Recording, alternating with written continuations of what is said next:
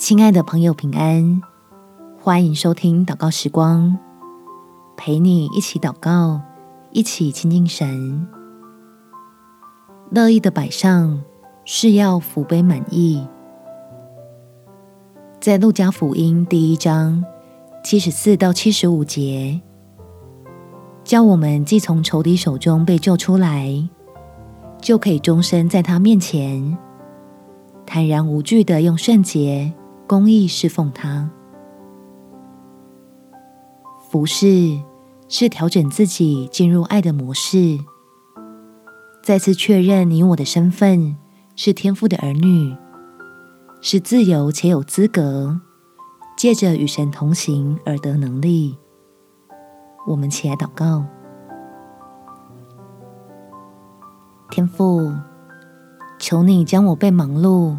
和俗物封闭的心唤醒，使我能感受到你的慈爱，那纯粹的同在，好洗涤我里面充满的疲惫与无奈，欢喜快乐的亲近我爱的父神，愿意用我的身体力行，献上成为对你的敬拜，把与你同工的过程。当成可以不断发掘好处的宝藏，